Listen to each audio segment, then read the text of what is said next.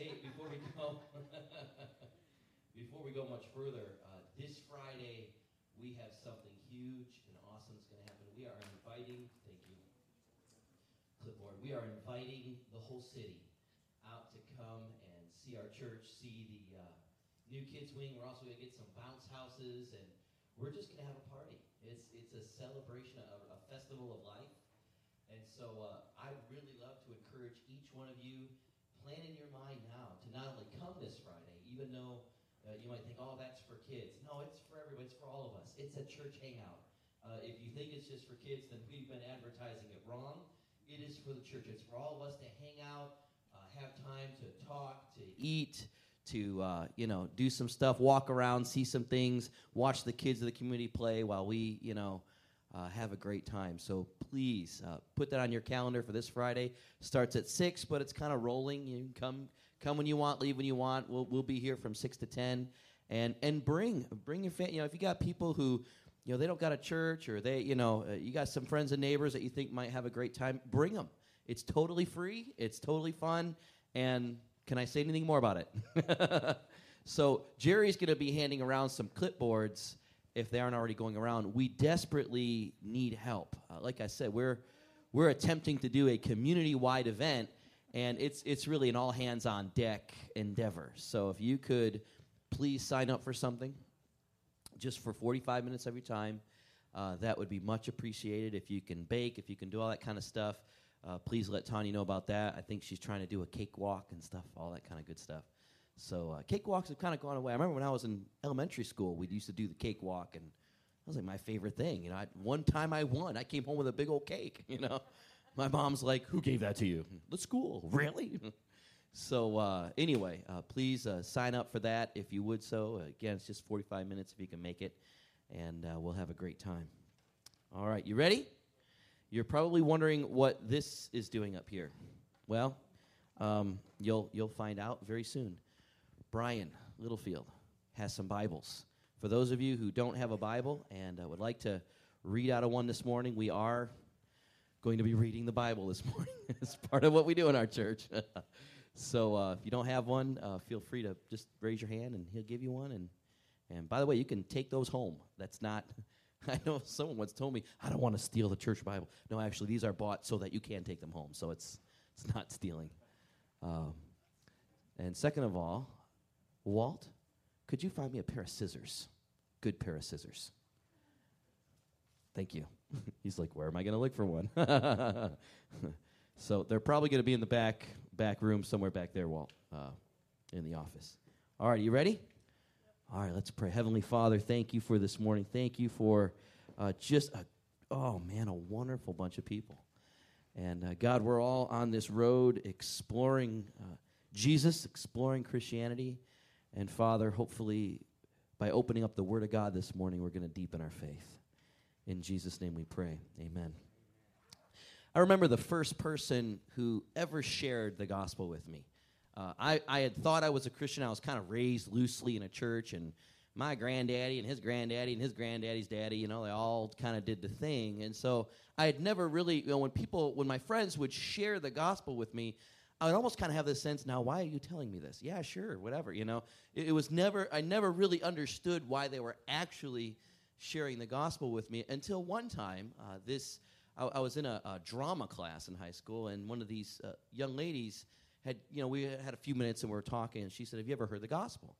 And I said, Well, I think I have. What, what, what is it? And it, the conversation kind of went something like this. This, I'll begin with her. Do you know that God wants to help you with your life? And this is me. I didn't know I needed any help. Yes, you do. Oh boy, if you only really knew. Accept Jesus right now and he'll help you. He'll help me do what? He'll help you get A's in school. He'll even help you make the basketball team. Really? He can do that? That would take a miracle. Jesus can do anything. He'll give you blessings, He'll give you money, He'll give you a family. Whoa, whoa, whoa, whoa. I'm only 17. Well, he'll give you a girlfriend, and one day you can have a family. I said, Well, what if I don't want a girlfriend or a family? Oh, you do. You just don't know it yet. Our Heavenly Father wants to pour His love into you and just have the whole world, she really said this, and just have the whole world hug each other all at once. I remember when she said that. I thought that was kind of funny. And she said, and God wants everybody to smile and laugh. God just wants to make you so happy, Tom. I remember I looked at her and said, Come to think of it, I would like to be happy all the time. Done. That's what she looked at me. She said, Done. He can do it. He will do anything for you. Love you, forgive you. He'll even teach you to be nice. He'll teach you to, what does that say about me, right? He'll teach you to be a good person, and you'll get everything you could ever hope for in return. You don't have to be like, like, like you anymore. She really said that. He'll make you into something better. And I remember, you know, I, I it's amazing that I'm even a Christian today. you know, after after these early blunders of people sharing the gospel with me, and uh, and I remember, you know, kind of walking away, you know, almost feeling a little insulted. So often, we say in in attitude, if not in words, "I'm good and you're bad," when we share the gospel. People are often turned off by that, and rightly so. Somebody once said, "Evangelism." True evangelism is one beggar sharing with another beggar how to find bread. There's nothing in it that should make me boastful because our Christianity, our relationship with God, is not based on anything we can boast of, but it's based on God's grace. People think that they're preaching the gospel to you when they tell you you can have purpose in your life. You can have meaning in your life. You can have a relationship with Jesus if you believe the gospel. And by the way, all those are true, all those are important, but actually, none of those statements really get to the heart of the gospel, even though they're emphasized by the American church over and over and over and over and over today. What we can have. The fact is, the gospel is an explanation of who Jesus is and what he has done. The word gospel means good news. It's good news because the gospel is an answer to a problem. Many people err because they hear the gospel and they automatically think the gospel is about judgment. Uh, judgment from sin and judgment from all these things. Really, the gospel is far more about our problem of being disconnected from the source of life, who is God, and Jesus' answer to that problem. And you may say, well, Tom, what about the judgment? What about all these things? Really, if you truly read the Bible, the judgment has already occurred. That's really that's that's that's a done deal, and I can explain that to you far more later if you have a question about that. But if you look at Genesis chapter three, uh, our problem is already very well solidified by that point in the Bible. So, what is my point? My point is this the gospel is an answer to a universal problem we all have, and it's something that is built definitely upon love, but the better word would be grace. That God, in His grace, has given us good news. And the good news is He can remain who we are and He will transform us to be in His presence and live forever. We're going to talk about that this morning. You may ask, why are we talking about that this morning? Since January, we've been sharing about our vision for the church. And one of the visions is to win lost people, people who are lost to God, back to God. Well, I've been going over and over and over every week about this winning, and this week it just hit me like a ton of bricks. Tom, what are we winning people to? What is the gospel? And so today we're going to go through a fresh reading of that.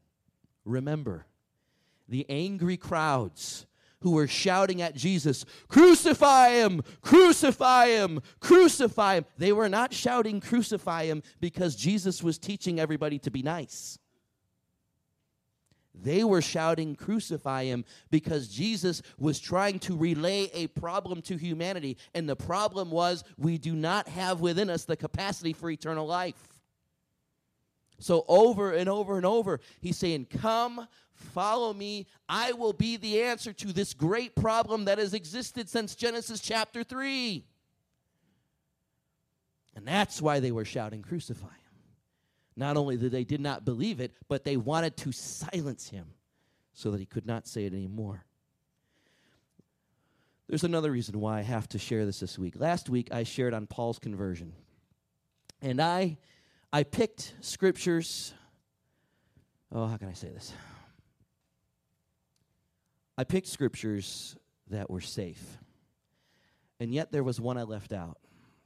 Last week, you remember, uh, we talked about Ananias coming and baptizing Paul, curing him of the blindness in Jesus' name, and then baptizing Paul. But there's one thing that God said that I left out. And I'll be honest with you, I left it out because I wanted to go the safe route. I wanted to go the route where, you know, the gospel's just everything attractive and, and God's going to make you happy and God's going to give you blessing. There's a part of me, I want to go down that road because it sounds attractive. But this week, God convicted me. God said, You didn't share the whole gospel, you didn't share the whole truth. There's no guarantee that everybody's going to have a life of happiness even after they receive Christ. I failed you in that sense, and I want to apologize for that because the next thing God said to Ananias after he baptized Paul is, He is going to be a light to the Gentiles, and I must show him how much he will suffer for my name. Because the gospel, the gospel, is a powerful, powerful truth that bruises our ego like no other. That we would need something in our lives in order to live forever. And Jesus says, He is that need. This morning, I want to invite Chris and Ken Van Dyke. They're going to come, they're going to do a fun little drama about the, the, the, one of the things the gospel is, is it is a sign. It is a signpost in a roadway. And so uh, there's a little little skit we came up with, and uh, I think you'll find it funny, and, and I'll explain to you what it is after they're done.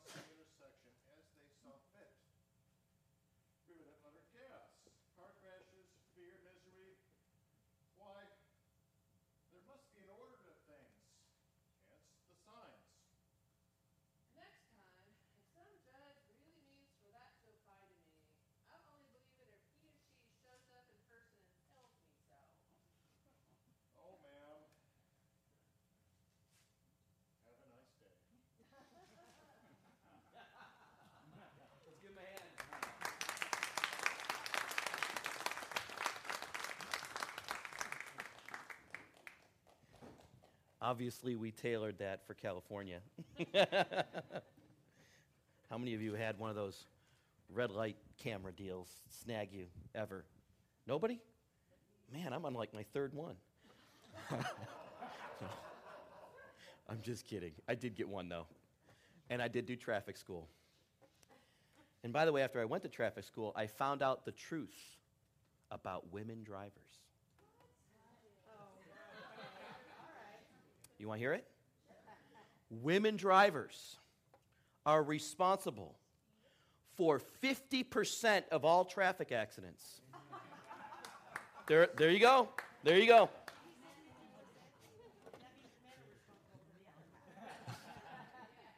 You got that one. this drama, you know, there's kind of four typical things that happen. And obviously, this is illustrating what happens when, you know, when the gospel kind of hits us at first. I went through this. I think a lot of people go through this. The first thing is it's kind of a little bit of, a bruised ego thing. You know, don't tell me what I need. Don't tell me what I got to do. Don't tell me what I got to have. Don't tell me I'm not all this. Don't. T- it, it's this bit of the, you know, don't tell me I blew that stop sign. Come on, you're, you're, you're on crack. You know, don't tell me I was going 10 minutes over the speed limit. There's a little bit of a bruised ego where we have to come to grips with we're not as perfect as we'd like to think we are. When I did blow that red light camera, they send you a picture. And I know the law. If your tire is even on the line, it's legal. And so I get my camera, my phone out, and I zoom it in on that spot. I'm looking to see if I can prove there's a white line on that camera. So I go in and I talk to the cop at the court, and I said, you know, what if I fight this? And I've got my evidence, and I say, you know, he goes, well, you can do that. He said, but if you're wrong, you'll be in delinquency and you'll have to pay double the fine made me question whether or not I really wanted to fight it, you know. Was I really that sure? No, I wasn't that sure. And actually, I don't think many people are that sure about God. Second thing is being held accountable. Stop signs, stop lights, hold us accountable. There's a reason for that accountability, and we'll get to it in a moment. The third thing is nobody likes the threat of suffering. Nobody wants the threat of you're going to have to pay a fine, you're going to have to go to jail, or even worse yet, you'll have your license revoked. So, what happens? And this again parallels our response to the gospel. The fourth thing is we try to find a way out. Try to find, you know, of course, everybody says in California, go fight that ticket, or go, you know, go to court and go give the judge a piece of your mind. And so, you know, th- there's this sense of wanting a way out. But here's the problem the sign I have learned is there for a good reason. Imagine nobody obeyed the signs. What would happen? Four cars would come across an intersection and boom, they would smack into each other. And of course, everybody likes it this way, no signs, until we all collide at the intersection. The gospel, in a nutshell, is that sign.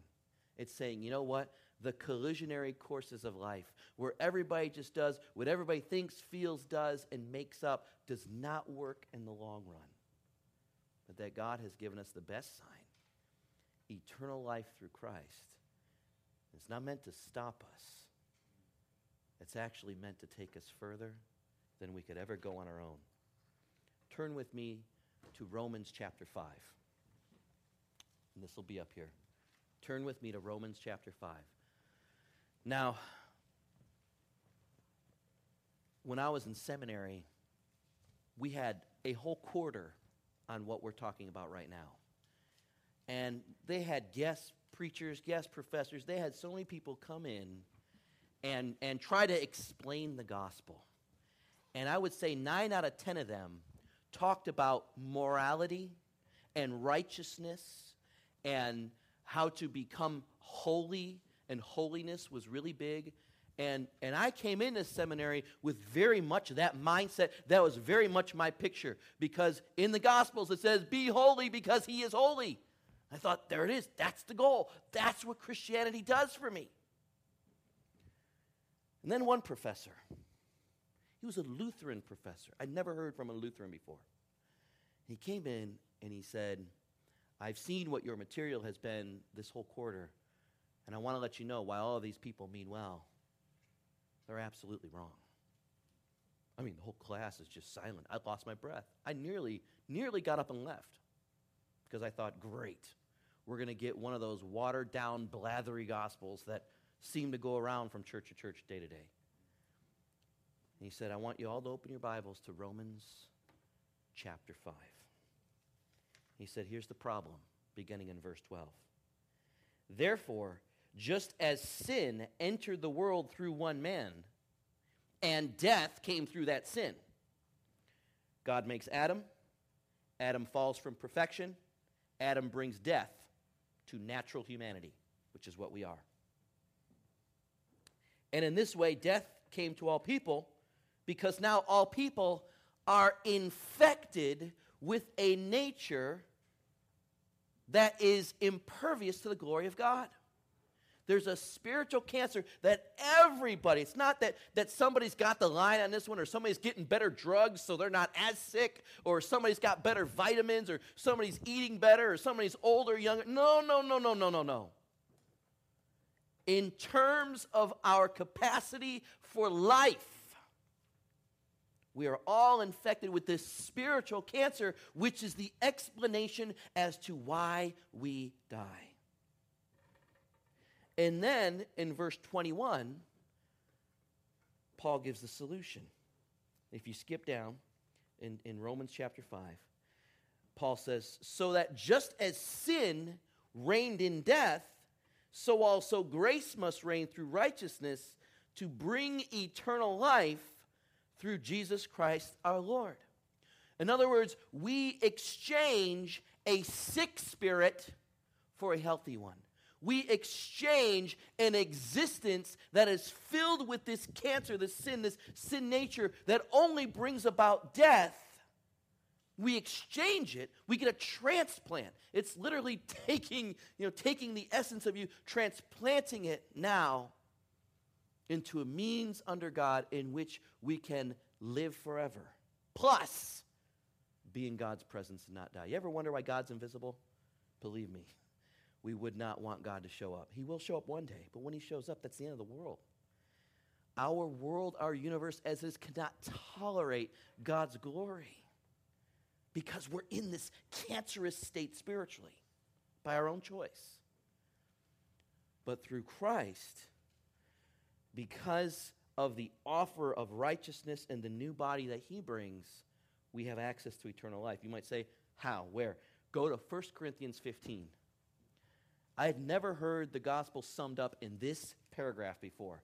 I want to sum it up for you now. 1 Corinthians chapter 15.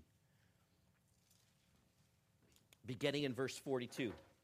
Paul says this So will it be with the resurrection of the dead. That's good news and bad news for the world. Good news is you don't end when you die. Death is not death, death is not the end. Death is merely a transition, death is merely a separation. I have met with people in the hospital who, when I come and I say, I'm a Christian minister, I've come here to, to pray for healing or peace, is there anything you want? And sometimes they'll say, No, I'm really not a Christian, da, da, da, and, but they'll say, Come talk to me. And I'll say, Well, what's really on your mind? What, what, what would be one thing that you're really thinking about? And on one occasion, one person looked at me and said, I think the one thing on my mind is, What if I breathe my last here and I'm still alive?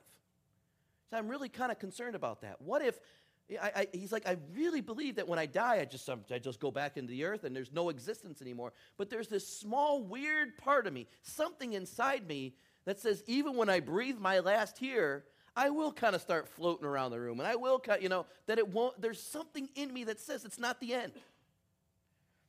Obviously, you can't give a pastor a better lead in than that kind of sentence. And I, you know, I went and explained a lot of what I could explain now. Verse 42 the body that is sown is perishable. The natural body, soul we have right now is perishable. It's, it's, it's dieable, if that's, you know, it's able to die. But it will be raised imperishable. We will be raised, the essence of us raised in another body that cannot die. It is sown in dishonor, our brokenness, all the things that, that cause us to be less than perfect in God's glory. But it is raised in glory. It is sown in weakness. Human emotions are weak. Human morality is weak. Human minds are weak. Live long enough and we find out human bodies are weak. But it will be raised in power. It is sown a natural body. We're of the natural world, the natural order, and Paul definitively says there is a spiritual body waiting for us that we are raised in. That's the gospel. He says, if there is a natural body, a seed, there's also a spiritual body. Verse 45, this is the essence. Of, if you want to memorize any verse from today, memorize 1 Corinthians chapter 15, verse 45. 1 core 1545. That's how I remember it. It says this the first Adam was a living being, but the second Adam was a life giving spirit. We're dying.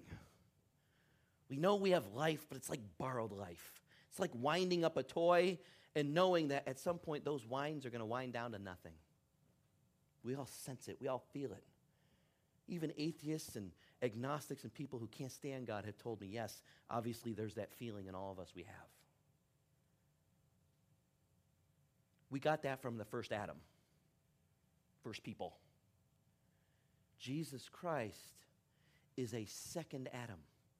I know we love to call Jesus our brother, our Lord, but in some ways, you could say Paul is saying he's a father because he is the first one who, rather than just giving us a natural body to live in, he will actually give us a spiritual body to be raised in, a body that can stand in God's presence, a body that will not die, a body that will not have disease, a body that will not get sick, a ba- body that will not suffer from the emotional things we suffer.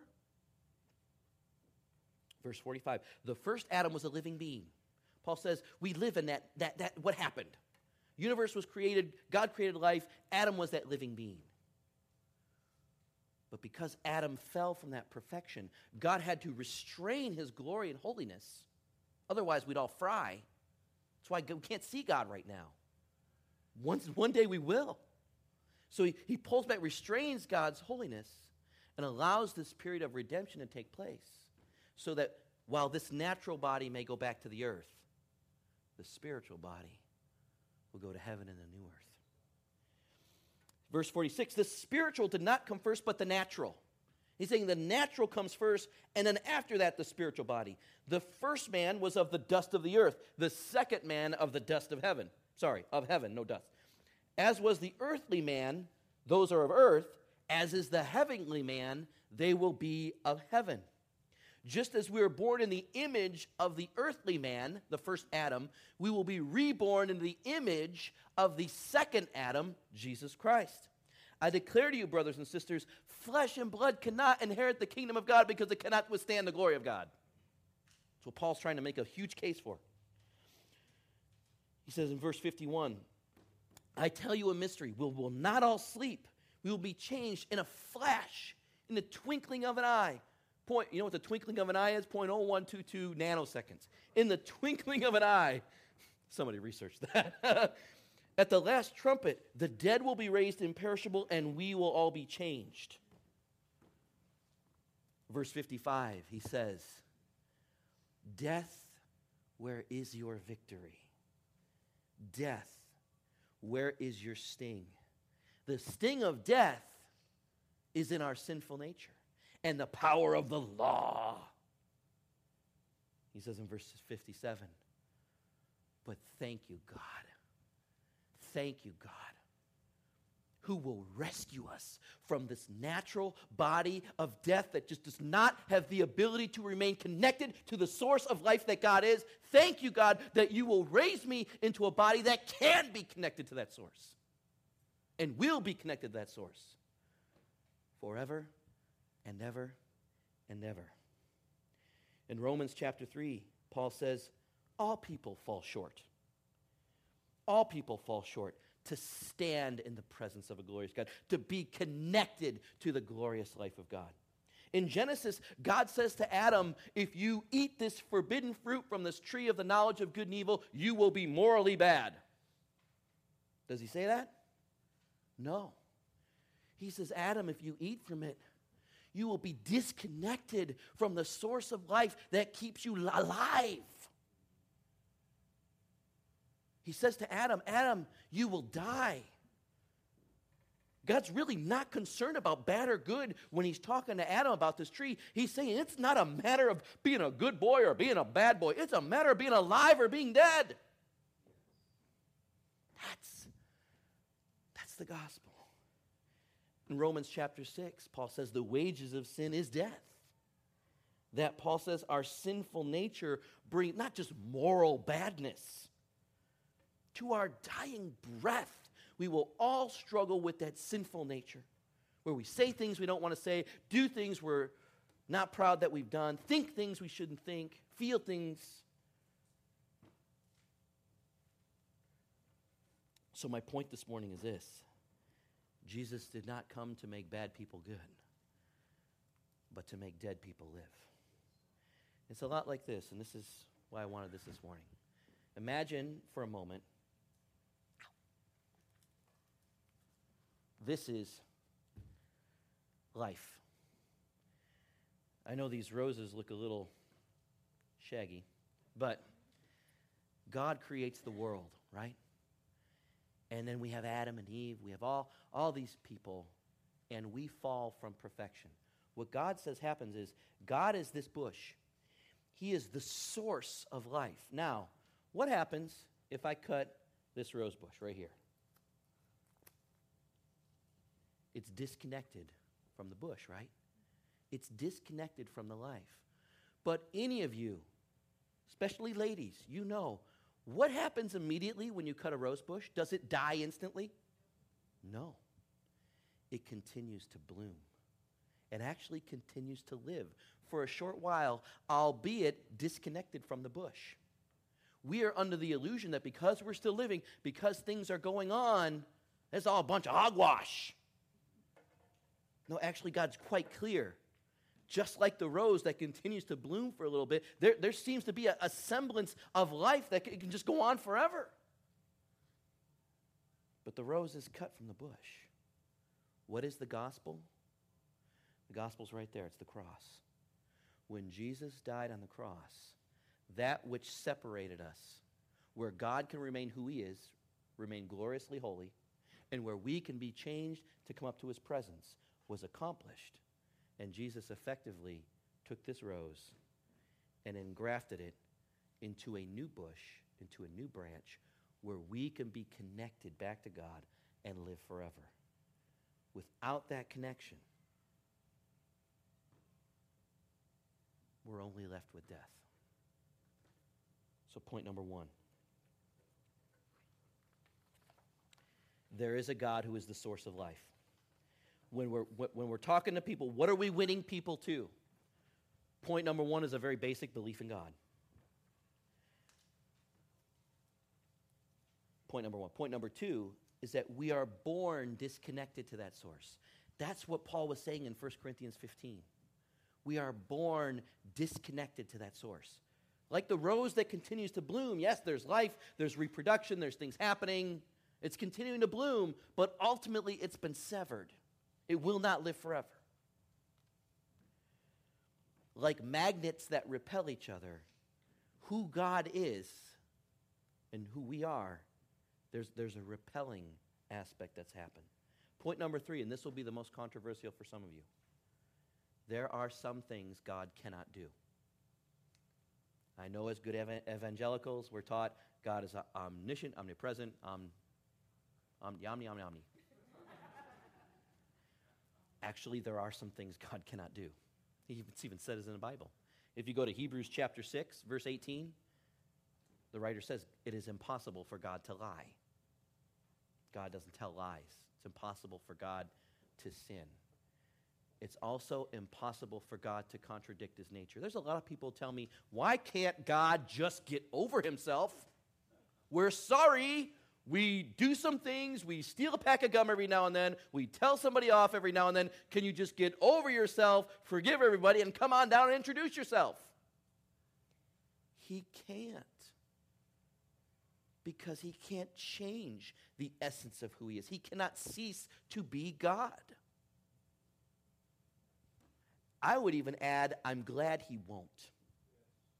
I would rather find a way for us to come up than to demand he come down. Amen?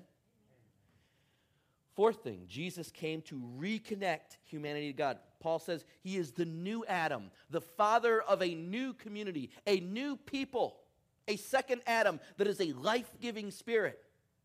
Adam gives us this, Jesus gives us a new life where it can live forever because what Adam gives us dies. Number five, we receive the Holy Spirit as a guarantee of that reconnection. Number six, reconnected, we will forever, we will live forever in God's power and presence. And then number seven, we respond by our own choice. And this is where it gets, we respond by our own choice. We cannot be forced. And here's the truth about the gospel. Because I had somebody the other day who was not a Christian, who really only goes to church bec- for, because it makes his family happy. He said, So, what you're telling me is if I reject the gospel, then God's all of a sudden going to send me off into eternal death. My answer was, No, actually, if you reject the gospel, then you just remain exactly as we are. We're, we already have a problem. Death is already a problem. It's not, it's not like you're going to get something new. God is offering something, a way to live, a way to live forever. But if, if it's not of any interest of you, then exactly where you are in your own power now is the chances you'll take as you cross from this life into the next. And he looked at me and said, I'd never heard it like that before. I said, Well, John chapter 3 clarifies it very well, but he said, I'll, I'll have to think about that. I'll have to think about that. Bow your heads with me. Heavenly Father, I pray this morning that if there's anyone in our congregation who is not reconnected to that bush, I pray for them, Lord, in Jesus' name. Father, that you would reconnect us.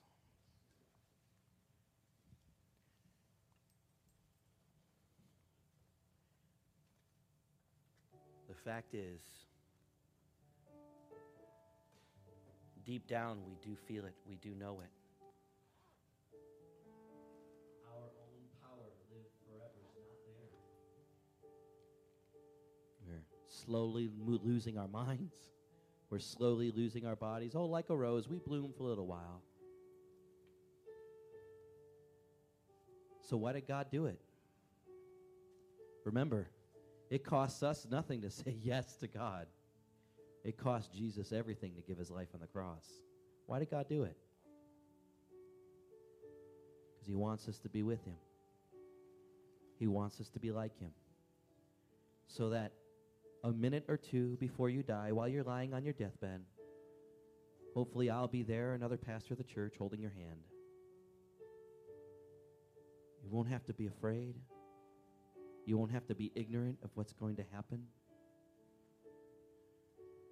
You'll set the perishable aside and be raised imperishable. And I believe deep down in your conscience, no matter what scientific minds may say, deep in your conscience, where your spirit meets you, you know this to be true.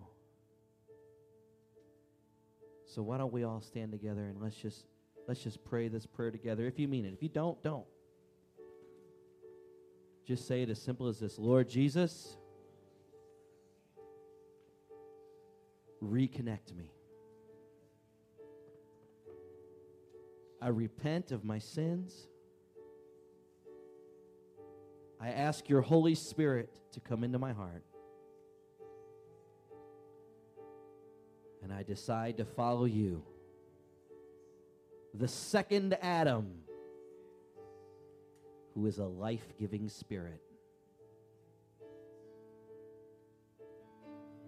Amazing love, how can it be that you, my King, would die for me? Amazing love, I know it's true. And it's my joy to honor you. Amazing love, how can it be that you, my King, would die for me. Amazing love, I know it's true. And it's my joy to honor you in all I do. I honor you in all I do. I honor you. Before we go, I just want to clarify I'm not saying that right and wrong has no place in Christianity. Oh, it does. What's different is the motivation. It's the motivation to live God out of gratefulness for what He has already done for us, rather than trying to get God something to do something for us. And now may the Lord bless you, may He keep you, and may His face shine upon you this week. May He be gracious to you and grant you peace. In Jesus' name, go live forever. Go live forever. God bless you all. Have a great Sunday. And we'll see you next time, same time, same place, as we get the build up to Easter. By the way, I got a lot of special stuff for you for Easter, so make plans to be in town that weekend. We got dramas, music. You're going to love it. You're going to love it. God bless you all. Take care.